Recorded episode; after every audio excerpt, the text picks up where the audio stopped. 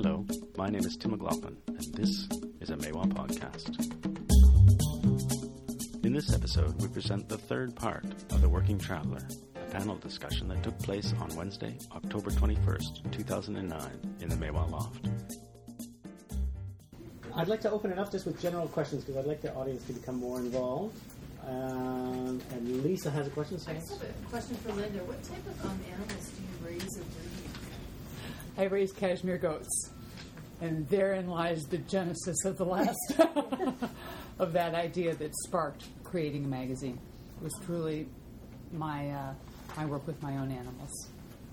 So How many do you have? I, I will be very honest. I have about a half a dozen. Um, I used to have many, many more, and for reasons that aren't important, had to really downsize my herd.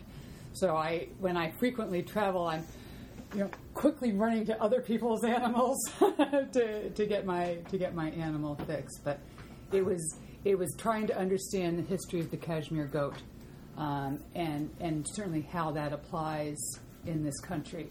That sort of was one of the fires that got lit in my brain. Uh, let me follow up that lead. Do you collect fibers when you go traveling? Well, let me rearrange that. I'm Scottish, so it's really hard. Well, I should let me rephrase that. I am of Scottish heritage, so I'm really bad about spending money on stuff that I don't think is going to have this intrinsic value, and so I. It would be very easy for me to do nothing but, you know, collect fibers. The problem is that you, it has to be processed fiber to bring it back in to the states. You know, I have gone in. I have pockets every time. I have, you know, I'll be out in the field and I'll, you know, pick up fiber. I'll stuff it in this back pocket, and and then three months later I'll put on that jacket and I go, oh, New Zealand, or you know, oh, Mongolia. Um, I do not have, you know, much of what I see in the field is easily uh, is is uh, easily purchased in the processed form here. If you didn't have these barriers to bring it back through customs, am I correct in saying that you would collect things in a Um, I, you know, I've never been, a- I've never been asked that question. I don't.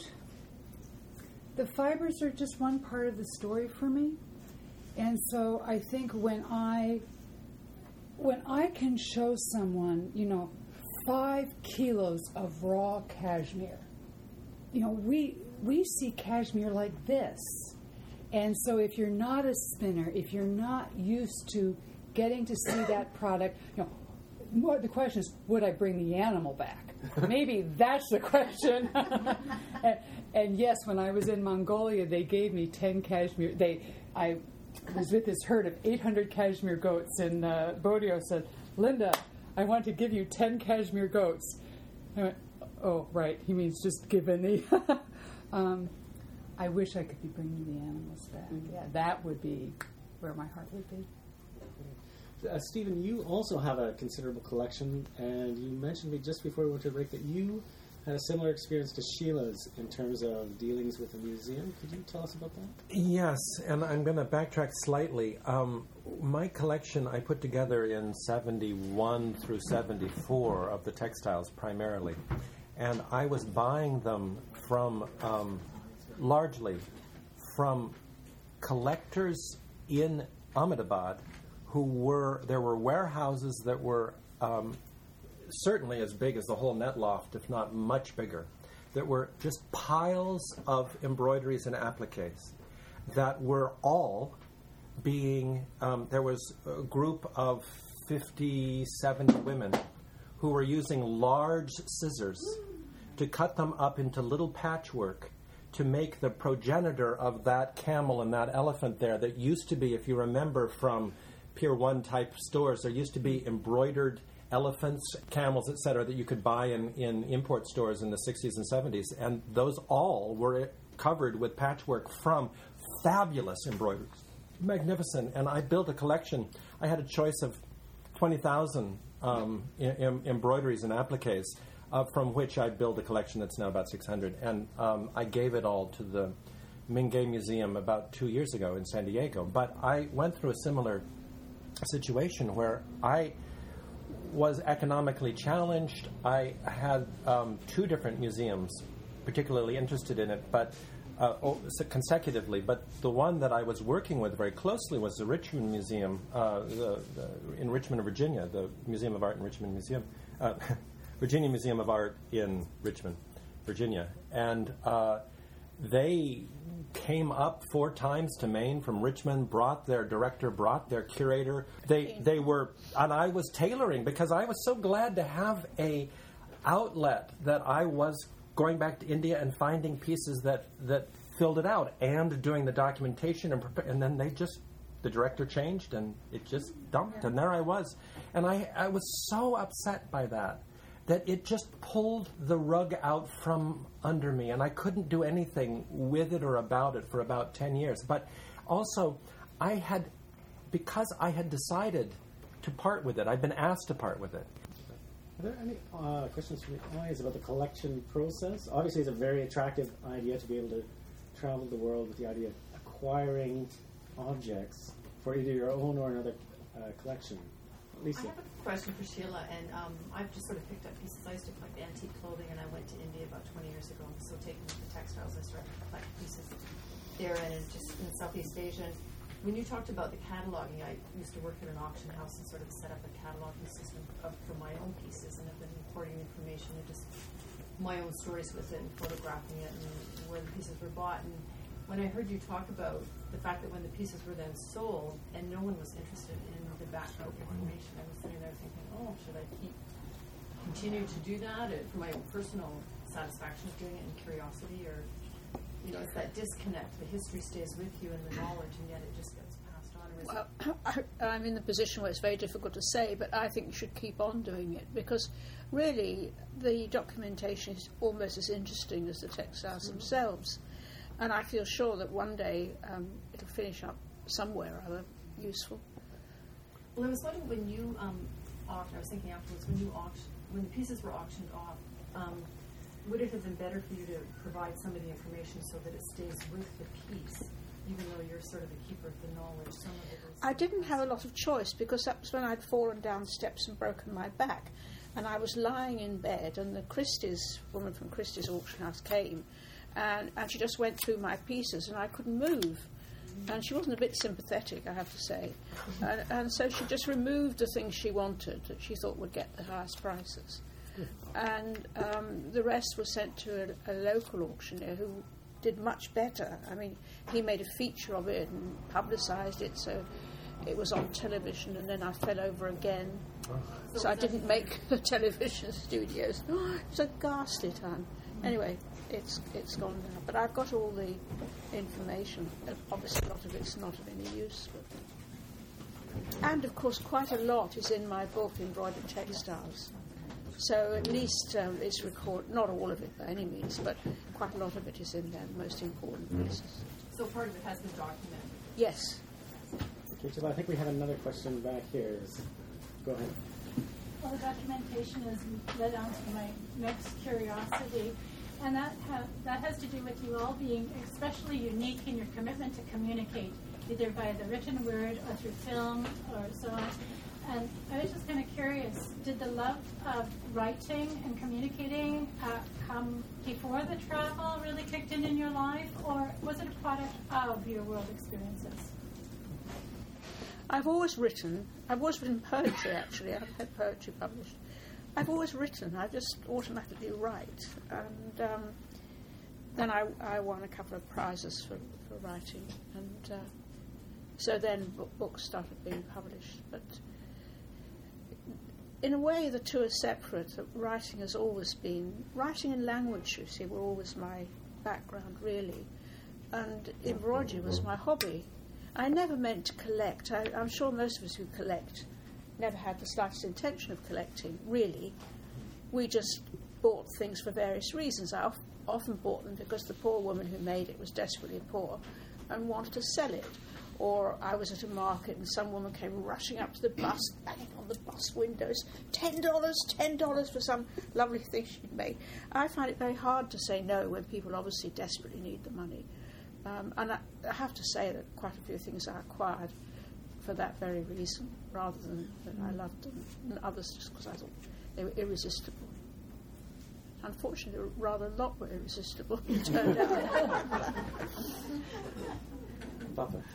I had a question for Sheila. Is I was wondering from after I saw your slides, uh, in, in whatever little travel I do in terms of I mean to see the various weaves of the northeast of India or the part, or other parts of the country.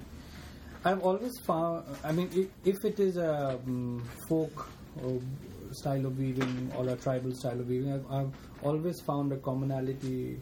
I mean, I mean whether the tribe is situated on very far away apart or so. I had a question. I mean, with the extensive travel all over the world, do, I mean, when you source embroideries from all parts of the world, right from Pakistan to up to uh, Europe, is I mean, do you find that is there a commonality, a thread that binds all of them? a lot of the motifs are shared because they're based on human experience. You have the tree of life, for example. We all see trees shed their leaves and die and come back again in the spring. The rising sun, this sort of thing. Um, you get they're, they're universal, those sort of motifs. Stitches are sometimes also found in different parts of the world in rather odd ways. I found a particular stitch in um, oh dear, where did I find it? I think it was Albania, and it came from um, from India. I might have remembered that incorrectly, but there were two places so far apart. You think, well, how on earth did that happen? It happened because there was some trading between the two places a long time ago, and, and the people have picked up stitch. Also, um, cross stitch is an obvious, universal way of decorating a weave that's clear. Things like that that you um, you would expect to find. Colour as well. There are certain colours. Red is very popular. It expresses life and blood and emotion. Green is a calm sort of colour. These are kind of universal uh, aspects. But nevertheless, you can distinguish embroidery immediately. One, even one village from the next village five miles up the road will be quite different. It's hard to say really why. Sometimes it depends on the local availability of fabrics and materials and threads and superstitions and beliefs. And obviously, you see, women would embroider not generally in the privacy of their own homes, but sitting together Yeah. somewhere so that they would copy each other and be inspired by each other. This also leads to a certain um, unity of design. Do you, is this something that you experience in weaves? Do you feel that weaves have a commonality? We, um, yeah, I mean, it was funny. I've, um, I had this. I was doing a small project in the in the northeastern part of India where they still weave and wear it themselves, and they don't sell much in the market. So I, I was carrying this book uh, called called called Weaves on Guatemala, and immediately they pounced on it and they started saying, "Oh, this is what we do. This is very same what we have." So I was very kind of intrigued as to how it's two separate worlds altogether apart, and it almost seemed to me like probably at some point in time it was. I mean, we were all one into a common globe, into a common one country. in- I mean, maybe which got separated later or something. But weaving, you do have the unity of the actual threads up and down and in and out. I mean, that's a universal thing. Where embroidery, there's a tremendous freedom in what you do with threads and how you decorate a textile, which is completely different. I think it's bound to be more uniformity in weaving, really. I'd like to leave motifs and go back to a, a thread once again that we talked about just before the motifs, which was about writing and collecting. And Linda, your travel, eh, perhaps more than anyone else, on a regular basis to meet your magazine publishing deadline, demands that you travel. How does writing, how does writing and the need to write when you travel, how does that, how does that work? How does that influence where you decide to go?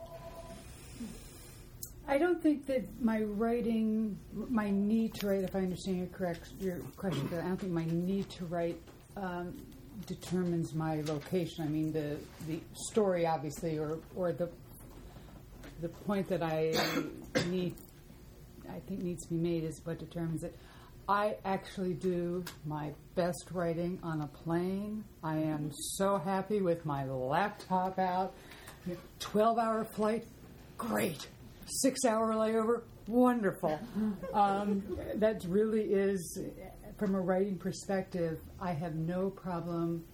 Um, you know, I, I can be very anonymous sitting in an airport and just, and, and the same, you know, I, unless I start, and, and I actually, I really don't consider myself a writer, and I, I, I, I don't. Um, I'm a storyteller. And, and so when I sort of started to write, it was with the idea, what's always in my brain is, oh my gosh, the most amazing thing, and I want to, you know, that's the voice of the story because that's, I think, probably what we all are experiencing is that that enthusiasm, that energy to want to share it. So I, I am, you know, surrounded by incredible writers, and yet I'm just really someone that wants to go shake you and say, you know, here's this story, and the magazine's the, the vehicle for that. Stephen, you had a point? Yeah, I, I'm just sharing on the same thing. I do consider myself a writer. I um, always have been a writer, or th- always thought I was a writer. I started as a poet as well. I went to India to be a writer. Um, I did not have any photographic skills when I went. Village India, the book that um, Charlotte mentioned earlier, or maybe you did, I can't remember. There aren't very great photographs in there. There are just a lot of them. Um, and uh, I, you know, I now have 250,000 selected images, but that came about because I felt that I wanted to illustrate what I was writing. But first and foremost, for me, it is storytelling, but it's trying to reach as broad an audience. I've chosen to try to, to write in a style that I hope is accessible to its maximum number of people. And I, I find myself irritated by what I view as elitist academic writing that is written for the chosen few. Um, you know, even when I did my doctorate, there were books written about my specific field that I couldn't understand. Um, and I find that, you know, that kind of intentional obscurity ludicrous. But also, um, for me, unlike, uh, and I admire people who r- write as you described your writing fairly, you, you have deadlines to meet. I chose 10 years in India of travel and work. I would not put pen to paper until I had been there 10 years, other than my notes, because I felt that so many scholars err by writing too soon in their in interpretation of a culture which is very different from them. And I felt that I needed to immerse myself. And I take a long time. I don't write every day, nor every month, nor every year. I write when I'm ready. I know we have a lot of travelers in the audience. I invite you to ask members of the panel the mechanics of their writing. Do they carry a little notebook? Do they? This. Well, actually, that was one of the thoughts that I had earlier on. Is the record keeping generally? You know, there, there's um, and it's obviously photographs, journals, um, the collections that one brings back. So, you know, I, you know what? How what does the working traveler need to have to have a successful trip? I mean, you know, when they get back. Who would like to? Do you have it? Would you like to direct it? Oh, you know, uh, I, you know, I think everybody, and we've heard Charlotte's stories and seen her wonderful journals and things, you know. So, so I'm somewhat familiar with that. But you know, so others, I, would be, you know, and, and we've been exposed to, you know, to, to Sheila's and, and her uh, presentation last night. The, the, for instance, the photographs. One of the things about it was your photographs are these very personal shots of individuals. And you know, does it take a long time to get to know these individuals before you can take these this type of photograph? You know? Depends where you are. Obviously, photographing women is always very difficult, and um, many places you just cannot photograph the women. Not allowed to at all. The men won't let you. And um, but otherwise, I just I don't know what it is really. I've never been in, had any training in photography, and um, my son is a brilliant photographer and he just advised me on what camera I should have. It does all sorts of things. I've no idea how to do them. I just point it and press. But it's something about a scene, a person, a detail that appeals to me, and I just take. I don't throw many away. They're usually okay. Quite why I don't know, but they are. I mean, if, for example, in my book Amulets, the first photograph inside is of a camel lying down in a little square of sand. Now, that camel is a tourist camel in Khiva, and it stands there all day with tourists sitting on its back. There was a female, actually, called Mira, I think she was called, um, to be photographed, and that's her job. Well, I stayed on in Khiva after the tourists had gone. I was there in the evenings and so forth. And in the evenings, I'd watch this camel. As the tour- last tourist went, it flopped down its little bit of sand. God, they've gone. And there was just a stone building behind, and a little door and a light. And it was just so perfect, this camel, and the door and the light, just an old electric light bulb, bare bulb, and the stone of the building. Now, that I waited quite a while to get, because I could see this camel was going to collapse, and it was going to be a good photograph. Others I just shoot. How, how do you how do you do your written documenta- documentation? Do you carry a stack of notebooks or No, I have a little red notebook that I buy from um, Smith's before I go, and um, I write notes in that. Sometimes I write notes, and sometimes I write actually what I'm going to write. It depends. And do you have your notebooks preserved from all your? Yes, I have. Yes, I have. How- Yeah, I record what people say. Conversations are very revealing, and those you tend to forget when you get home. The actual words Right. used, and those I think are well worth recording. Do you ever feel like, in an act of traveling, you just you would like to leave all the documentation behind and just walk away? Is that a common feeling, or is that would that be the worst? Oh, the Yeah. worst. I mean, I would pocket it before I ran through a burning building. I'd make sure I'd got my notebooks with me. you know, I, you know, the question you're asking was exactly the question I asked myself before I started off, which was, there must be a right way to do this. I must know the right way to do this before I, I set out. And and what I what I learned was that the right way was what was right for me, mm-hmm. and that I I find that if I'm busy trying to get the exact number of animals you have and how much hay they eat and everything else, and I'm jot jot jot jot, I'm no longer engaging with you. It's just that simple, and and unless I've got a, a, an academic need to have certain statistical um, uh, information, my story is going to have much more meaning if I'm not as focused on some of that stuff. Now, that's not to say that I don't do it, but I rarely have anything with me. I've got to rely on this, which is usually by evening time. I want nothing to do with anybody. I've, you know, gone into my yurt or whatever, but that's when I've got to, you know, sort of throw up the day, back out again, and, and quickly and quickly jot it down. You know. You mean seize the day? No, I don't. I, and truly, sometimes I don't mean that. But no, that's really. I think that's probably the one thing I've learned is that you know, it's got to be. You, you don't want to lose that in that integrity and that bond. Um, g- g- going back to um, what Linda, Linda, your response. Of, when I was younger, um, I could remember things a lot longer than I can now. But, um, So now you you have you have a particular your uh, means of travel has evolved over time, but you have a number of things that you have to sort of keep in your head as you're traveling. There's business purchasing going on at the same time. You have the, the interpreter that you have to keep an eye on, and yet and you're also doing photographic uh, documentation and video documentation and notes. How do you how do you know which subject to focus on at any one time? Well, you always focus on the wrong thing and you miss the right thing. That's my experience. But I also, I mean, I'm also collect. I, everywhere I go, I take those. What's that company? Lee Valley Tools. You know those little metal th- box of metal tins.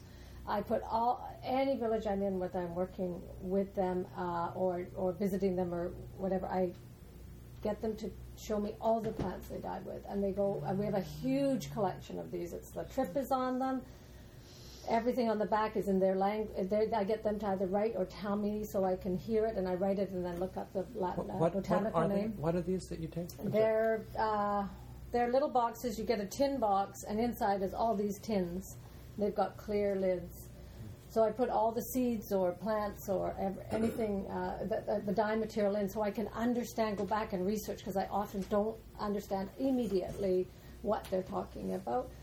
I have I collect all the yarns and colors and fabrics and stick them in all kinds of books and I I, I travel now with binders rather than journals so much I've just gone to that format I love my journals but um, so we're always photographing and videoing and documenting on, on lots of levels I'll, I have no problem giving the camera to somebody else uh, even somebody locally although it's frustrating when they wipe out all the stuff and I don't put the wrong tape in, whatever.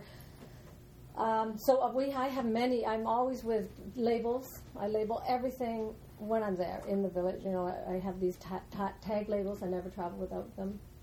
You know those tag labels that have a string and a tag, and so I put them on the fabric immediately in the hotel room or in the home that we're staying because I'll never remember them. Try to write out, well, write what I pay, what the uh, year is, the date, the person um, who's made the piece, what the di- they say the dyes are, the fibers are, whatever. As much information as I can. I travel with glue sticks, um, sharpies, just all kinds of that kind of equipment when I'm traveling, as well as these tins. I did want to mention about um, just to clarify the. I don't know if it's clarifying. Um, the getting what's that thing for the photographs Releases. releases. Um, we are very, uh, we very much, in, we, we really don't photograph people until we really know them. I'm not comfortable photographing people unless I've had, I, I work with them. They all know what our photographs go to, to. They all know that it's part of the promotion of their work. But I'm always, we always take down the names of people. For instance, Mahesh's wife, she cannot, she is, cannot have a photograph. Take, uh, she is in photographs. Mahesh is, is our block printer. So she's in photographs, but we cannot publish any photograph of her. And that's her request. So we do find out what we do let them know about what may be used, may what might the photo be used for, and check whether or not. But a release form would mean nothing to them. They'd wonder what we, they probably were signing something that they would do want to sign or something. They wouldn't know that. But we're very careful we have so many photographs and so many people we work with, and we don't need to photograph. We don't need to publish anything that that they would not like, and we do make that. Um, if if it's strictly a, a man who said you can't photograph, we're, we're not quite satisfied with that. We do want the woman to be there and say, "This is could we photograph?" For instance, Bolikand, who does our blocks. We can photograph. His wife is very comfortable if, if the photograph's not published in India it's published outside of India is fine. So there's all kinds of levels of things, but that conversation is actually con- very, very interesting to have. You had a question over I, I really like what uh, Charlotte's just saying, and it's bringing to life the experience of actually being there as a working traveler. I'd like to hear more of that, perhaps more colorful anecdotes about the actual, the, what it's like. Like you started off saying, well, when you hit the ground, you know that you've seen, you've, you've seen the world and conquered the world, but I know that when you're traveling on business or as a working traveler, you've got to be more on your toes. You've got to be alert to things. You've got to be perceptive. You can't lose your passport or your credit card or any of that. I have So it's- dreams you're about in a that different world. that recur. You're in a different world than even with an experience than you are when we're at home. And I, and it would be interesting, I think, to hear some more colorful stories about it, what it's like as it, personally and, and psychologically. I have as a question here to ask them what your worst travel Oh, experience yes. was. That would be good. yes. So maybe we can open that up now. I'm not sure who would like to dive into that one. Not I. I'll, I'll come there in a minute I have to think what it might be. There's so many. Say. Uh, anyone want to pick up that question? You know, I, I think one of the things I was hoping from today's, because this is a great thrill, I think, for all of us to, you know, just sort of be comparing notes here, is to, you know, hear this exchange of anecdotes, just as you say, because those are all the little stories. Um, one of the things that has come to me is when I'm put in a, you know, I kidded earlier about the food. And, and I just I just don't have a good stomach, and I be as respectful as I can. And sometimes I think, you know, oh, this could be really bad if I have to eat this. um, but one of the things for me that is incredibly difficult is when I am put in situations where I see incredible abuse. And we are whether or not it's human abuse or animal abuse, um, things that, at least for me as a professional, it is very hard to put away. You know, my reaction to that situation, and and I have to figure out how I'm going to deal with the upsetment. Um, and I've gotten. Um, I was uh, at a show a couple of years ago, and you know, someone was asking about the magazine, and within a moment they said, "Oh, there are you know sort of bad things that happen in all these places. I don't know if I want to read about them." And you come to this, you come to this sort of crossroads. Okay, well, how much is too much information, and yet how much do you have to include to make the story real? And if I can just share a story, this is and I have not. I've only shared this once at a at a public level. I uh, I went on a story in New Zealand this past um, in January to go rescue these sheep and. and um, with a helicopter and uh, in the mountains, and it was this wild thing, and these sheep get airlifted so that they don't die in the wintertime. And uh, it was quite exciting, and, and there was a message behind it. And there were four sheep and at the very end of this sort of two hour wild and woolly chase, um, we, it's hard for, we, we brought these sheep back to home and uh, they had been airlifted in this helicopter and they were set down in, in the back of the truck. And we, you know, untied their legs and we, we righted them. And one of the sheep was dead.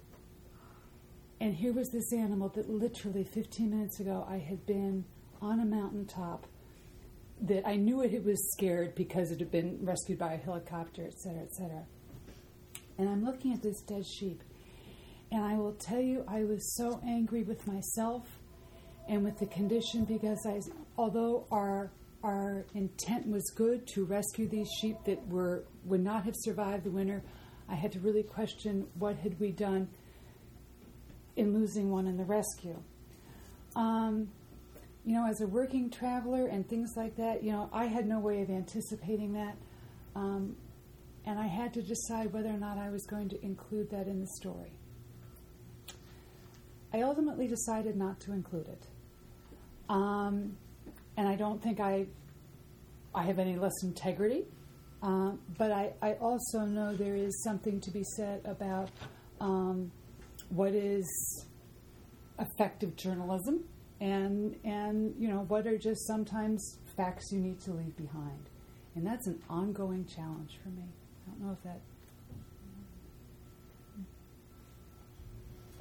Stephen, the question about worst? The worst. Um, you know, there really could be.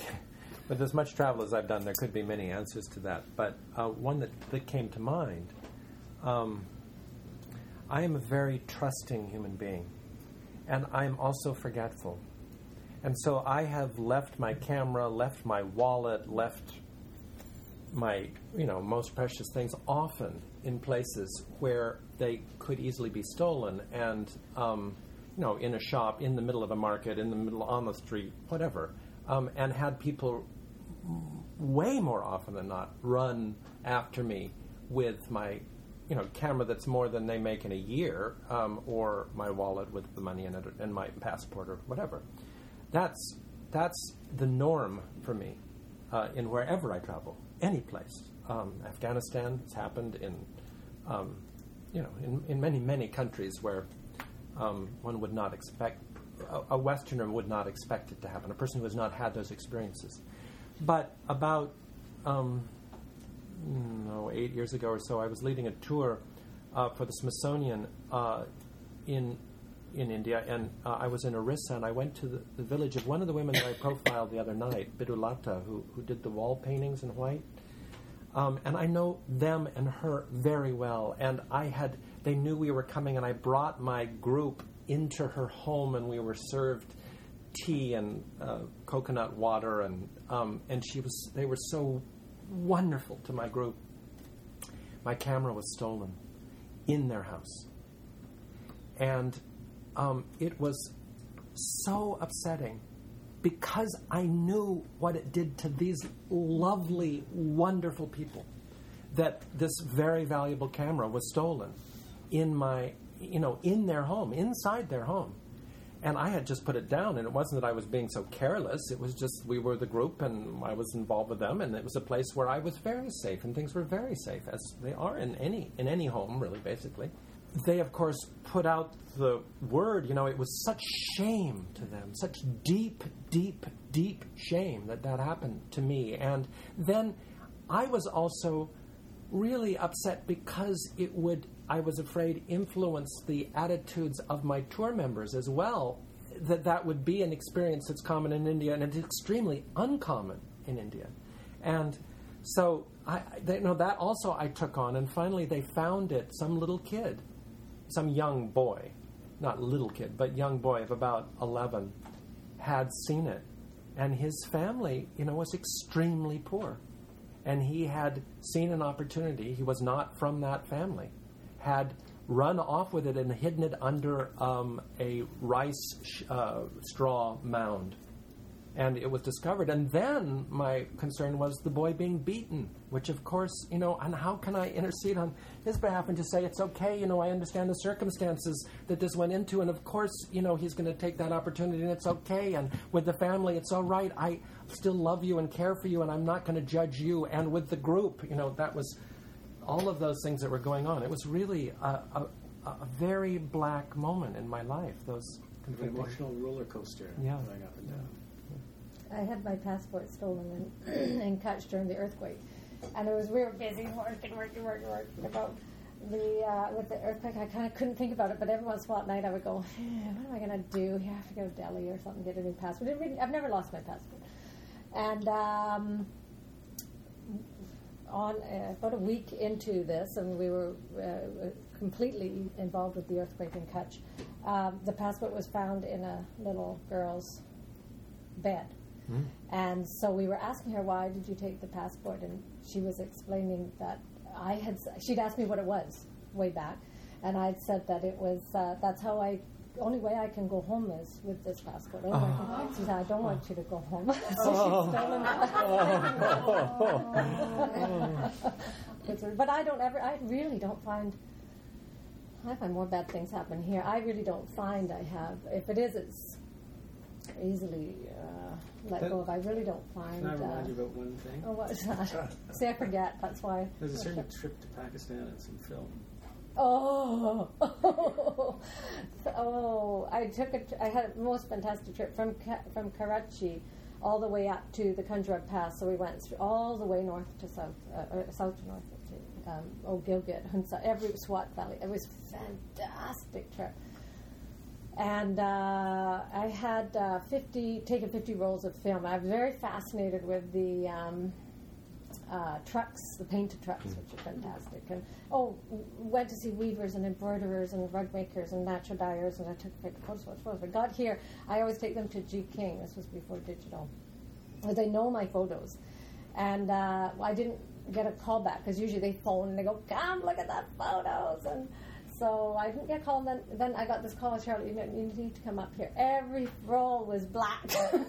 every, they were just sick to tell me about this, but every I had a shutter problem with my camera, so you can imagine 50 rolls of film. And Yeah, I I'm had- sort of going, okay. I had one of those too. yeah. So I don't really find safety. Was it safety wise? What was the question? It's travel Uh, disaster. Oh, travel disasters. I wouldn't say I've ever had a travel disaster. I'm extremely. Um, this may come as a surprise to you guys, but I'm quite detail oriented. I'm, I'm all about organizing. so I've organized you guys all for two weeks.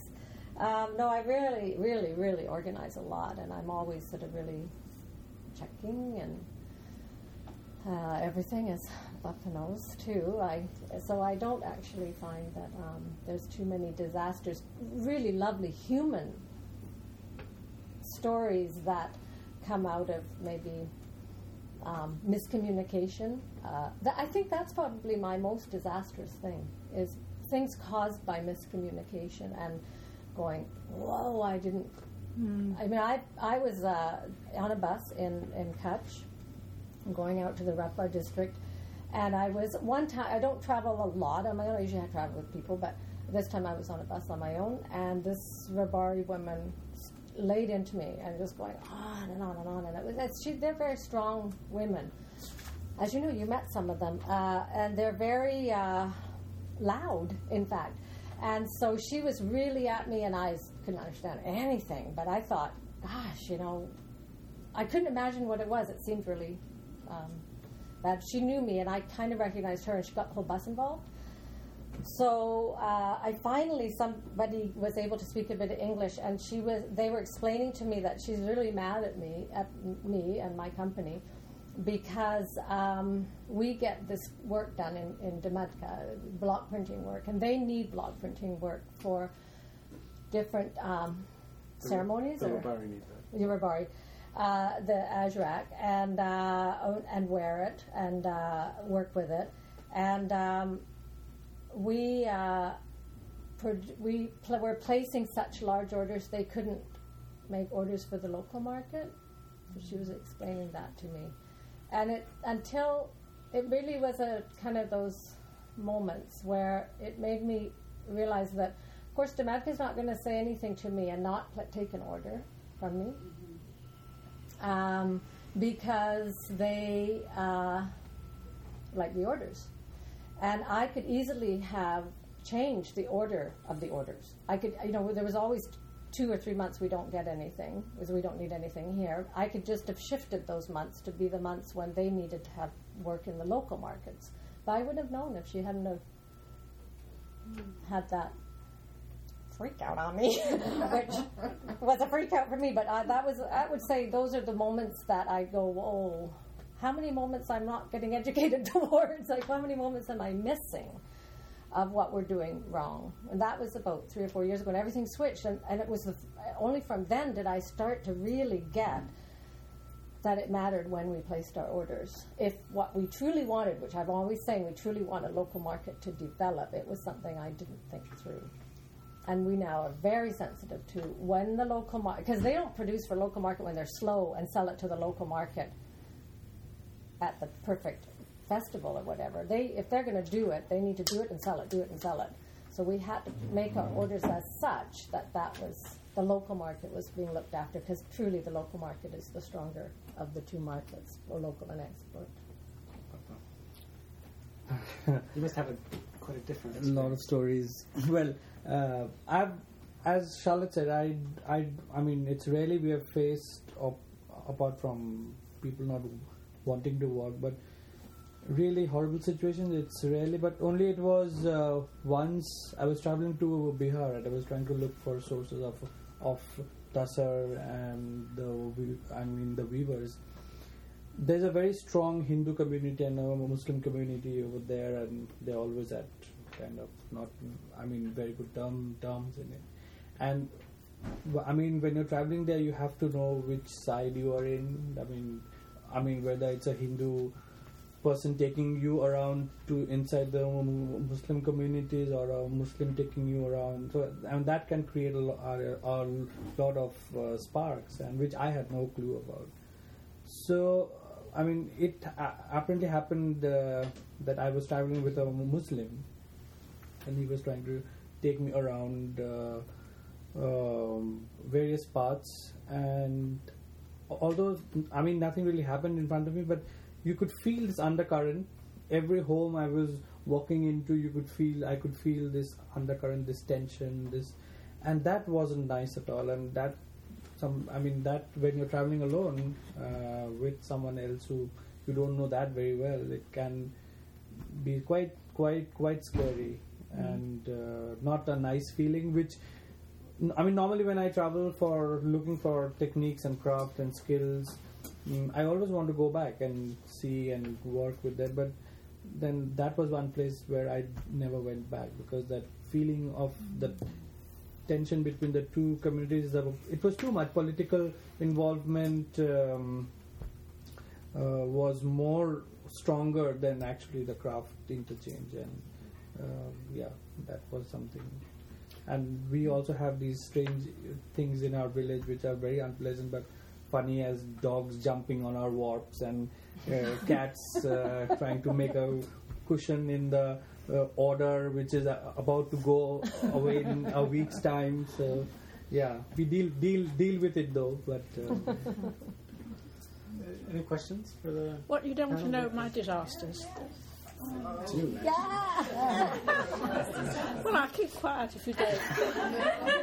No, you alluded to one in your talk, Which was that? Last night. and I've forgotten what it was. but- In Albania. Oh, Albania. No, no, that wasn't what I was thinking of. Got a new disaster?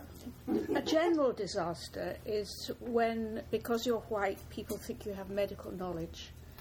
And that's always very sad. They bring babies to you who are obviously seriously ill, and they think that you can cure them. And that is, I always find really tragic and very difficult. Specific disaster was in Yemen, where um, I'm never so foolish as to get into a lorry with unknown men in the middle of the night. But I was waiting at a garage because a road forks off to Mocha on the Red Sea, which is where Mocha coffee comes from, used to come from. And it's just a little side road. Well, it goes across a desert. It's quite a big side.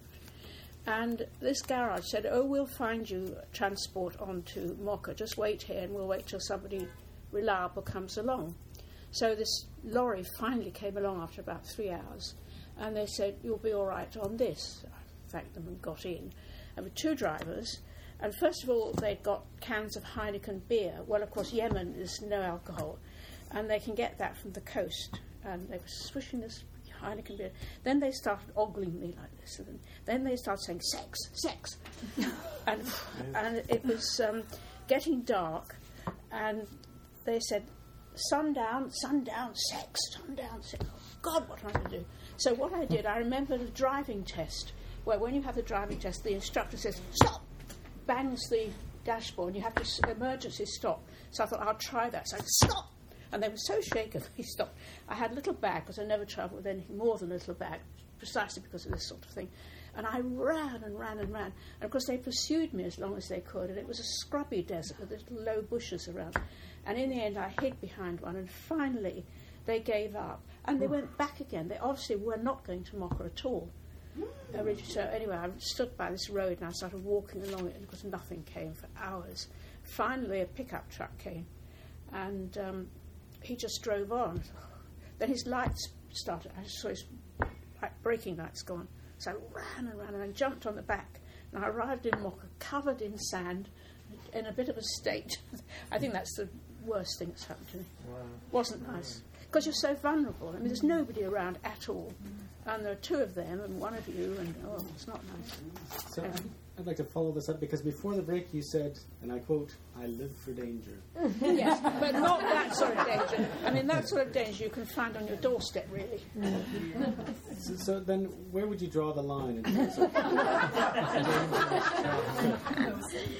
I would draw a line at um, going into places where you immediately feel very apprehensive uh, because you're not sure and, and you know it can be dangerous. That, that I like. But pursued by ardent Yemenis in the middle of the night is not something I would put in the same category. Does it have anything to do with the amount of planning that you you can do before you like if you're caught in a situation that's more uncomfortable then you would undertake something a little more dangerous if you knew you could plan for it?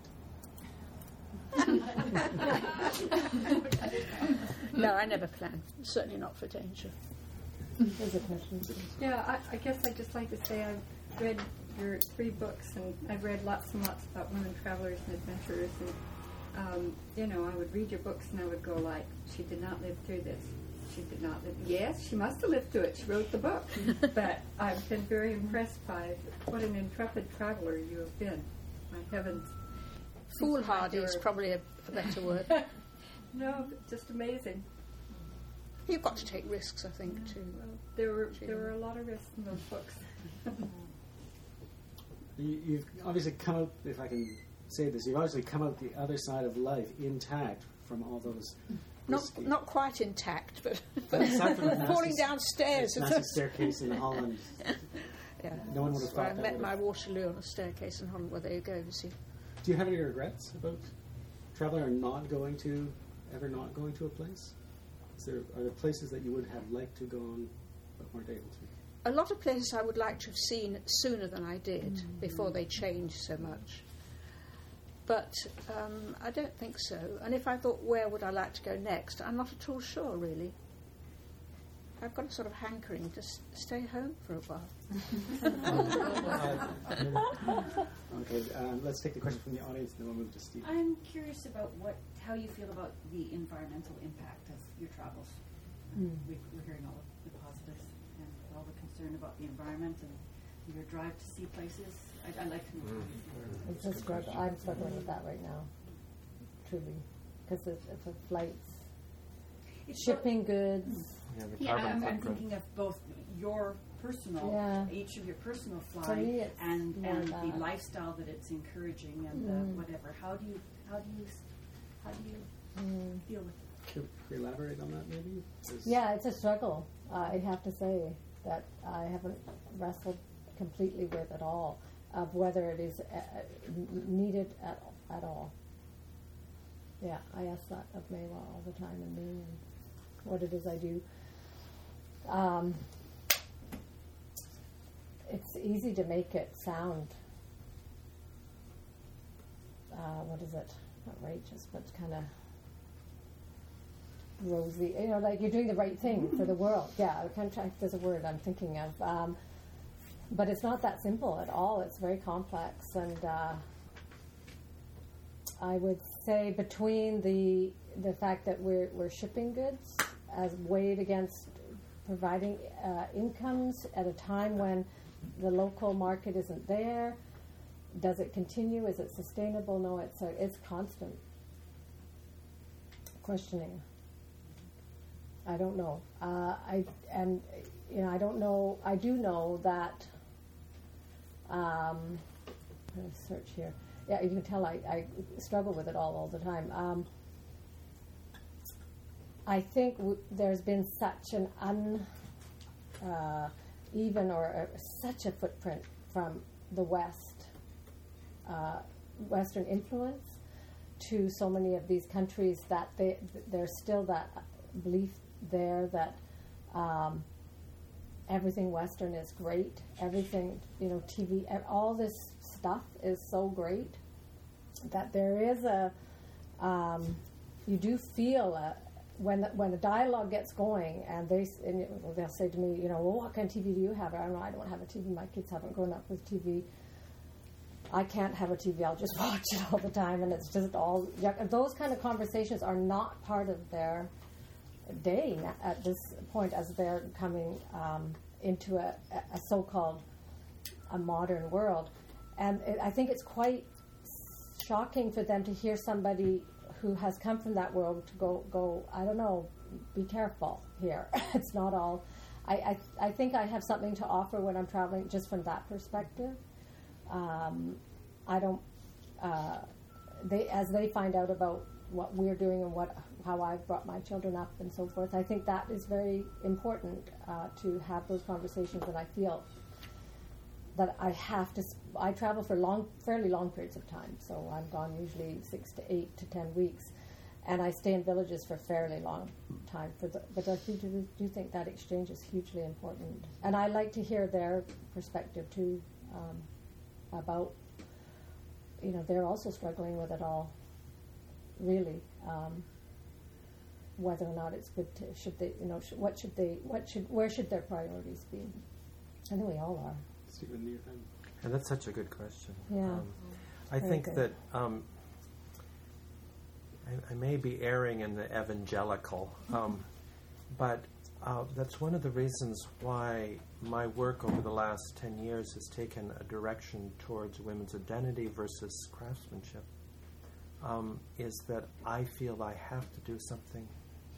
Um, if I'm going to have that carbon footprint, if I'm going to do something, I have to do something that's a little bit, and that's why I say it's in the danger of evangelical, and who am I to make that judgment of what I'm doing? But I have to do something that is proactive to try to help humanity's vision of itself, um, understanding of itself and its own potentials to make change, which is what the Sonabai book is about, for example, in the exhibition and film, is to, you know, we, we, we, we have to change and we have to do it. So I question in the same, in similar ways to you, Charlotte, um, about constantly about how can I do that, and my an- how can I justify flying the Mm. way that I do, um, or driving the way that I do, um, and the only answer that I have is that I am trying to do something with it that is not for me. Um, I mean, it does feed something in me, but it's also trying to share uh, something that's of, I hope, of value uh, as building a bridge between communi- in communication and giving a voice to the women of India. For your question, are you thinking mainly about the things like the offsetting the carbon footprint of a plane flight, or are you thinking about No, is it both? No, both. The Both, whole, yeah, the whole, the whole- the as whole Charlotte was thing. expounding, you know, because it's I'd like- it's okay. it's um, it personally, you know, one person is not a not a huge deal, though. It all adds business up. travelers, right. all adds up, but it is a whole sort of uh, it's it's a lifestyle and its approach to um, to the world, But it, it is sort of the whole approach. Like there's a the whole way of business and trade and collecting and everything is, is that way. I do think one thing that everybody here offers is that is we're doing it differently, and at least perhaps that is balancing. But I don't think there's. I mean, I there's an ideal of that we just shouldn't use. Uh, you know, fuel anymore, or go or travel anywhere. Just stay put. There's that. There's that argument for sure. But do we But I wonder if there's a, yeah, I wonder if the, if there's a, a something positive being done by a balancing because otherwise, I think at this stage, just anything will come in because there's this relentless need to produce and sell and and and influence other cultures that um, so better to replace it with a which different replaces model. something positive Yeah. in this way than to not do anything at all. I can't bear actually to not do anything at all. Linda? Yeah. You had one chance to address this. Well, I, it, again, it's wonderful to to examine this issue, and it, it certainly, I struggle. I struggle with my footprint both when I'm a working traveler and just you know in day to day living. You know, um, the choices that I am making at any given time. There is the ideal that I you know aspire to in my life, and then there's the reality of just simply, you know, getting getting through the day and and I'm, you know, sort of constant level of trade-off. You know, uh, okay, I'm, I'm comfortable doing it this way, but I'm not comfortable, you know, doing it, it that way. You know, I would be happy to travel by camel, yak, you know, any of those. Um, unfortunately, it's just it's not it's not realistic.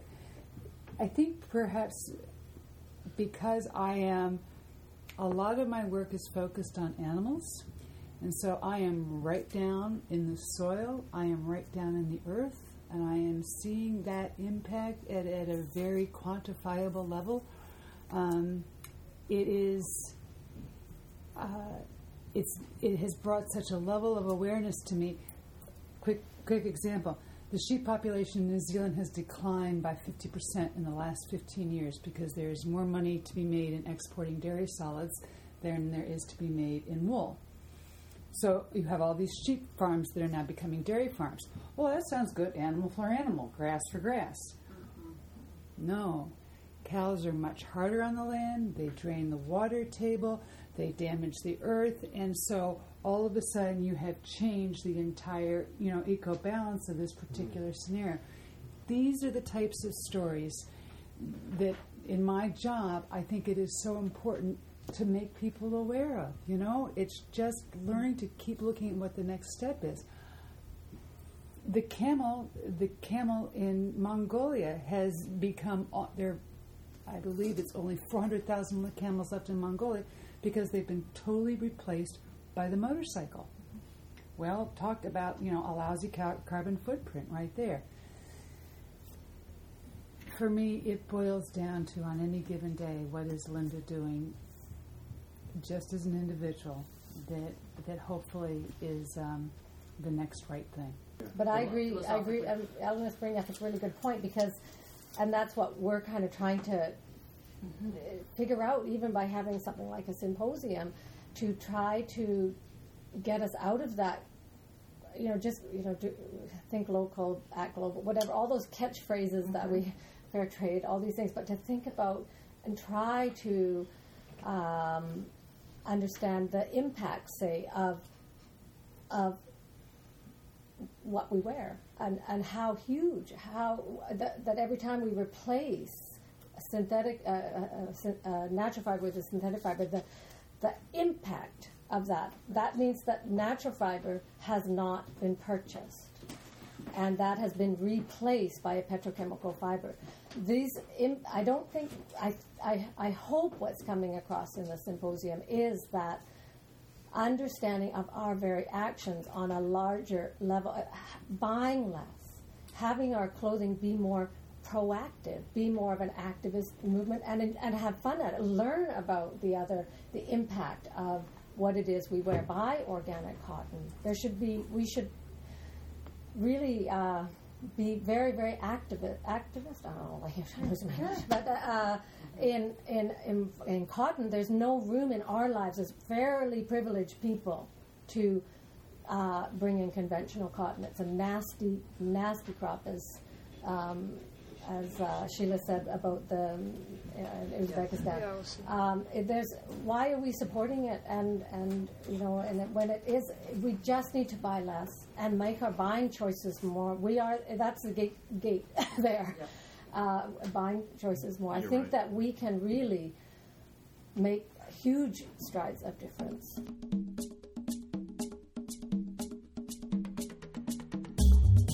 You've been listening to part three of The Working Traveler, recorded live at the Maiwa Textile Symposium on October 21st, 2009.